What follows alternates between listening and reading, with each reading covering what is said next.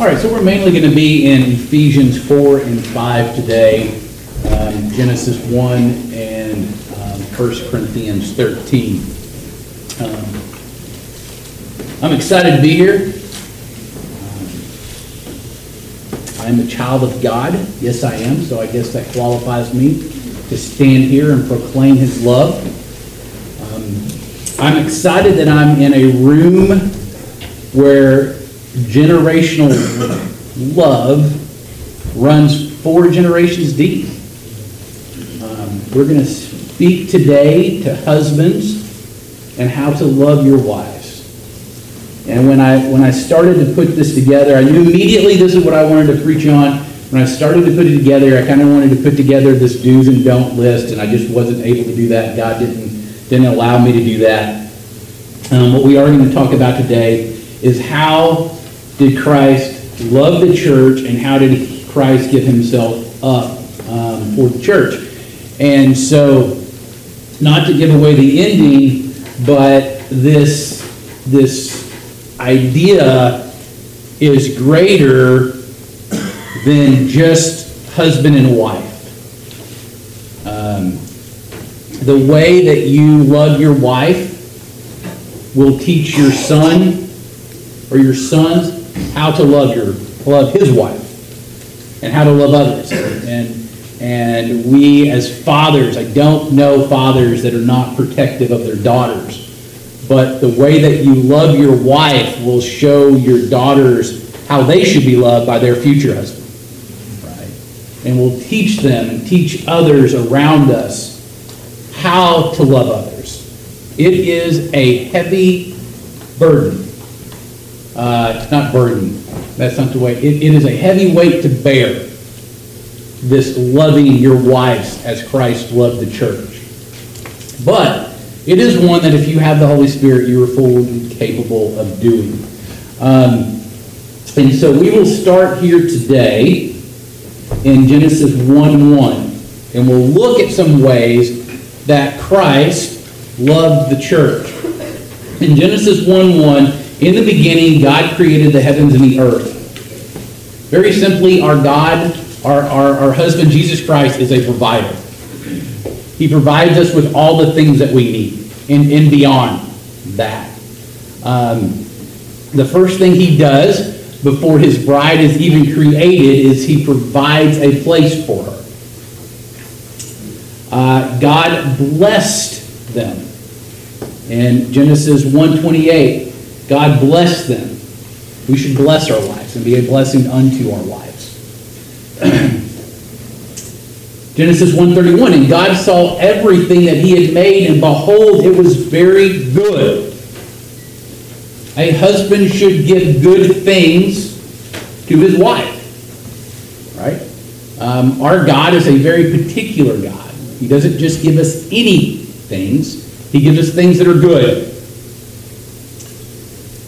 Genesis 2 8, and the Lord planted a garden in Eden in the east, and there he put a man, or he put the man whom he had formed. God worked. He planted a garden. Um, and he gave this garden to Adam and Eve that they may live there. He gave them very simple things. He gave them some land, he gave them food. Um, he was a provider God. Genesis 2.16 And the Lord commanded the man, saying, You may surely eat of every tree of the garden, but of the tree of knowledge of good and evil you shall not eat. For in that day that you eat it, you will surely die. So one of the things that Christ did for his bride was he immediately taught her. He, he brings her and he, he gathers her together and says, These things are good. These things are bad. If you take part in these things, you will surely die. He teaches her. This is the watching of the word. Began very early. Genesis 3 5. And they heard the sound of the Lord God walking in the garden in the cool of the day. Christ spends time with his bride. He made time daily to spend with her, would walk with her, speak with her, teach her. be there for her, right? This is- This is something important we have to do. As husbands, we have to make time for our wives. And the Lord God made for Adam and for his wife garments of skin and clothed them. He sacrificed for his wife. Right? Um, he gave up something for his wife. Something that we as men should also do. We should make sacrifices of our time, of our energies, right? Uh, of the good things that God has given us. Genesis 3:22. Now, lest he reach out his hand and take also of the tree of life and eat and live, live forever. God kicks them out, Adam and Eve, out of the garden. And it was the very best good that he could give them. You see, God understood that if they go and, and they eat of the tree of life and, and they, they gain eternal life here on earth, that earth would eventually become a prison for Adam and Eve. Um, the reason behind that is we, as, as people, we will, we will quickly grow bored of things, right? Uh, we see this in the garden. Adam and Eve are, is given everything. And the pre-incarnated Christ comes and walks with them. And they have everything they could possibly need. And they quickly, whether it be three days, three weeks, three years, 300 years, we don't know how long they were in the garden before they ate of the fruit. Here's what we do know. In, in the span of infinity, of infinity, it was an incredibly short amount of time that they were in the garden. Before they got bored with what they have and decided to try the one thing they couldn't have. Humans get bored. And the only thing that will give us joy unspeakable for all of eternity is being before the fullness of God in heaven with Him. And so, being a good husband, God removes the tree of life so that Adam and Eve will not have eternal life here on earth, but are able to have eternal life with Him, which is a truly good and joyous life. As husbands, we should remove things that are detrimental to our lives. All right. Let's go back to Ephesians 4. And I'm not going to read all of Ephesians 4, but I'm going to highlight some things about love. And Paul is going to be is going to focus very heavily on the Christian walk, which is basically the Christian walk is everything that a Christian does.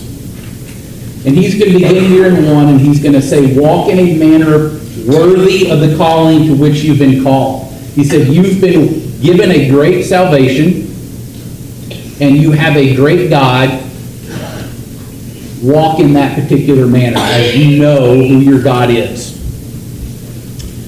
Walk with humility. Be humble in all that you do. Recognize that no matter what great things you have or what great things you are able to do, that those great things and everything you have is given to you by your, by your husband, by Jesus Christ. That's where all your good things come from. Be gentle. Be patient talked about this morning. It's easy, patience is not being around someone that's easy to be around. You learn patience being around people that are difficult to be around. Bearing one another in love. And this quite literally means to hold up others with love. We're going to see a pattern here that love is the greatest. And that love, it will never fail us. eager to maintain unity in the spirit and the bond of peace. As brothers and sisters in Christ, we should be eager to be united together in the Word of God and bring peace. It is a travesty that the church, under the name of Jesus Christ, has so many denominations. There should be one. And we should be eager to go back to one. Because there is only one true gospel. And we should eagerly seek that one true gospel and we should eagerly seek to teach all of our other brothers and sisters in Christ that one true gospel. 11, Jesus gave us the apostles, the prophets, the evangelists, the shepherds, and the teachers.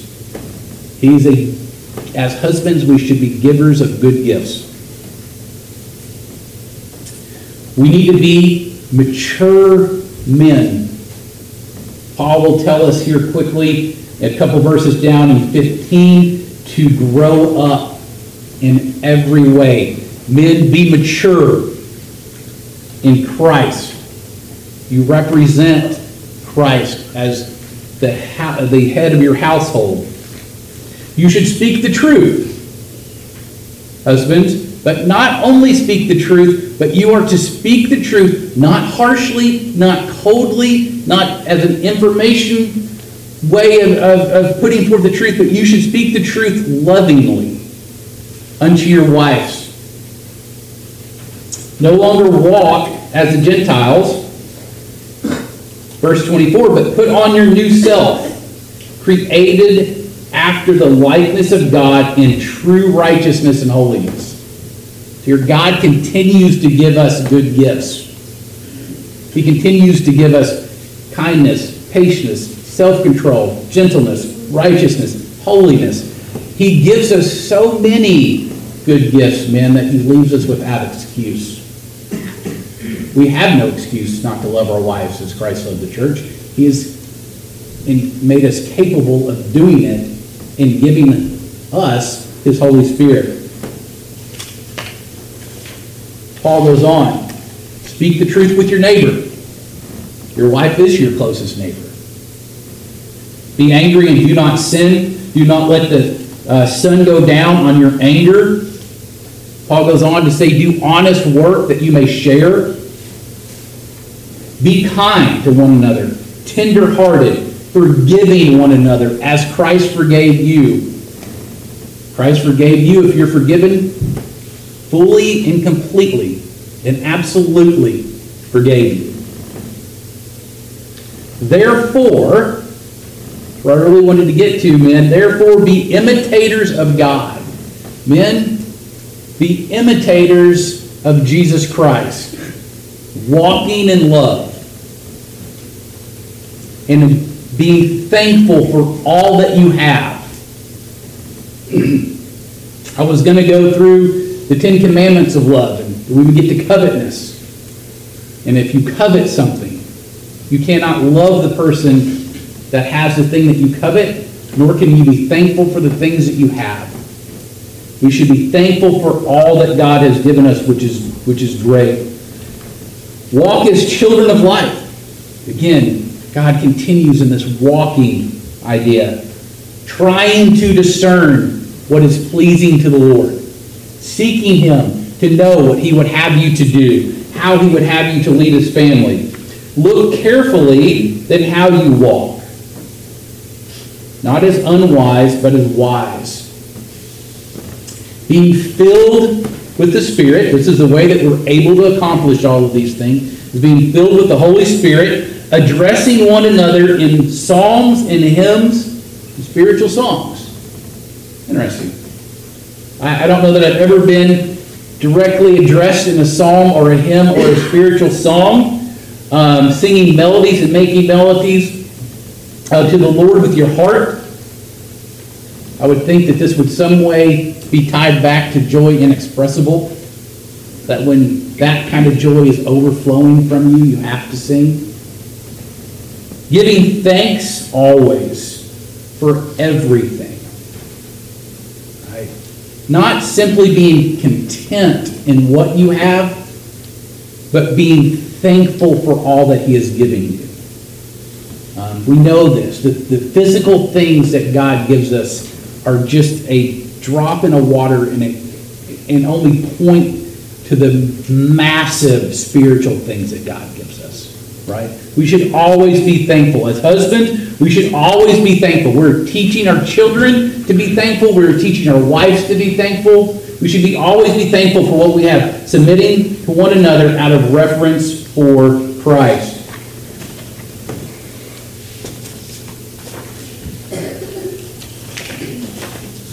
Okay. 1 Corinthians 13, if we're going to talk about love, we have to talk about, uh, we have to go to love chapter, 1 Corinthians 13. Um, this, I love, I think, James, I think I could teach 1 Corinthians 13 every week, because I cannot read without just blowing my mind. I just can't wrap my mind completely around it. But he says here, if I speak in the tongues of men and angels, so if I'm able to speak every language that's ever been spoken, and not only that, but I can speak in the tongues of angels, but I don't have love, I'm just noisy. I'm just a gong. I'm just annoying. I'm not accomplishing anything. If I could do these great things, but I don't do it in love, there's no purpose behind it. In fact, it's only detrimental. If I have prophetic powers, I can see the future.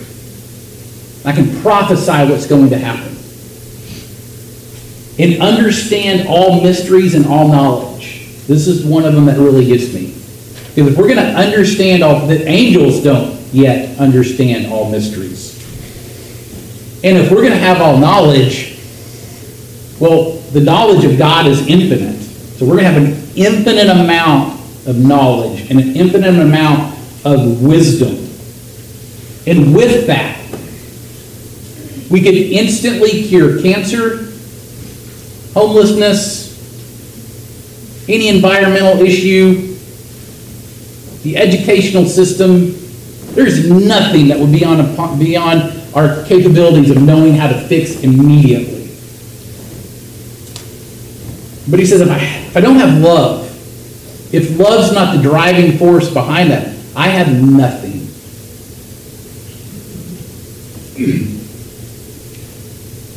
if I have all faith, that I can look at mountains and not simply move the mountains, but remove them. Basically, Paul says, if I had faith that I could do anything I wanted, any miracle I wanted. It would be of no use if love was not the driving force. if I give away all that I have and deliver up my body to be, to be burned, but have not love, I've gained nothing. Men, it doesn't matter what you do for your wife, what you give to your wife how you treat your wife, if it's not driven in the love of Jesus Christ, you're failing. It has to come from there. Love is patient and kind, it's long suffering. Love does not envy or boast. Love, faith, hope, and love are some good things He gave us. The greatest is love, and you will never see love go, look at me, I'm the greatest. I'm the best. Forget about faith. Love is the best. You'll never see love do that. You'll never see love, and even though how magnificent love is, boast in itself. It is not arrogant or rude.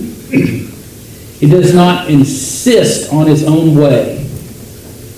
It is not irritable or resentful. Love will have no negative characteristics. Love will only bring forth positive.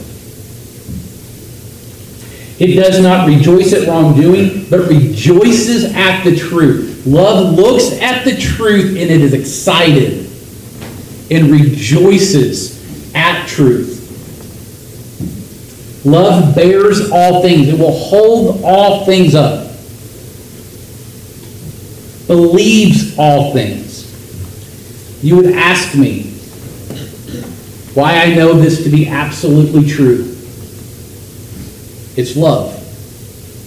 Because I know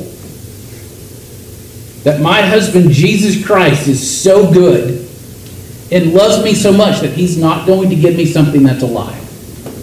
That he's only going to give me the truth. Hopes all things. My hope is based in love and endures all things. See, truly, Love never fails.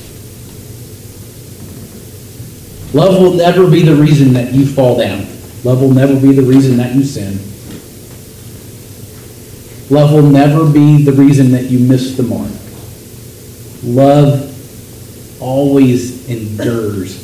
It never ends It always continues. It never gets tired.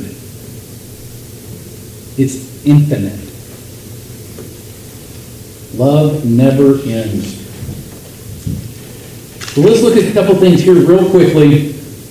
How Christ humbled himself for his bride. Well, one, he came to earth as a baby, relying upon Mary.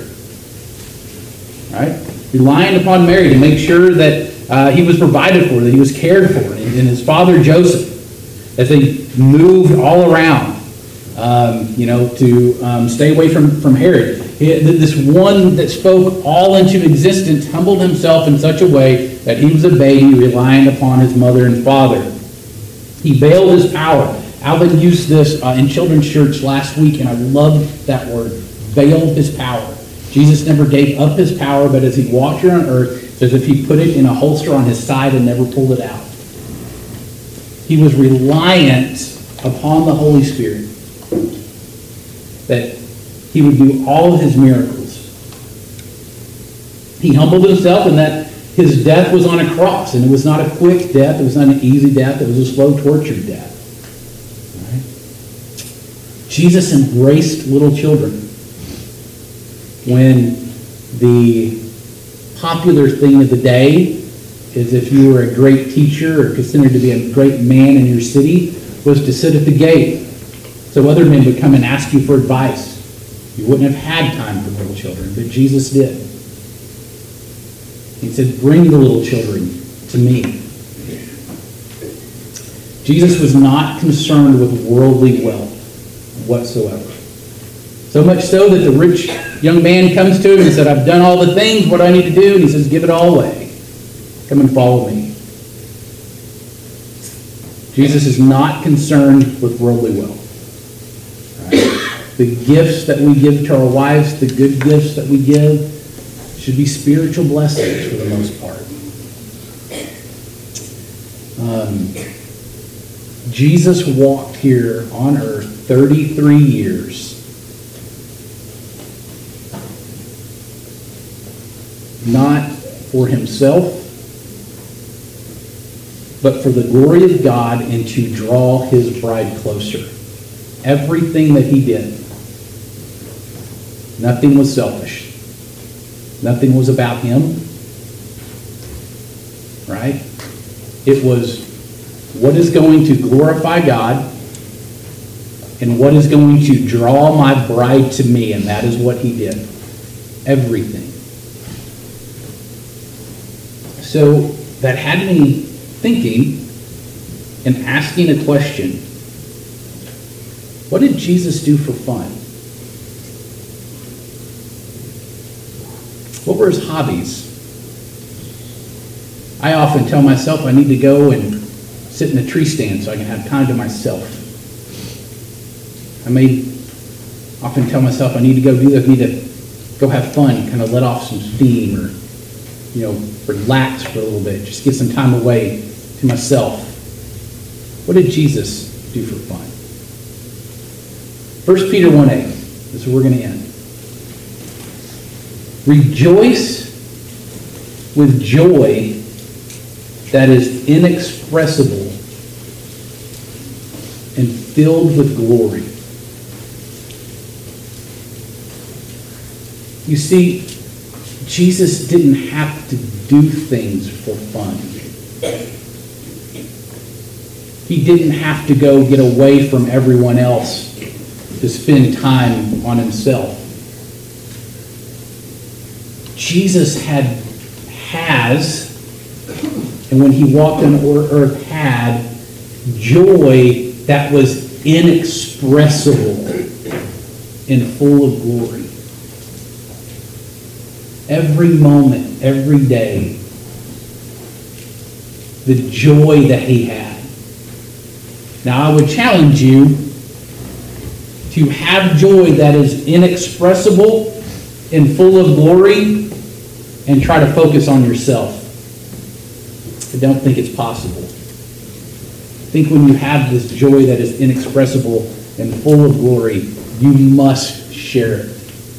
Your, mu- your love must beam to your neighbor, to your wife, to your children. So, men, I would ask this today. Is this the joy that you have?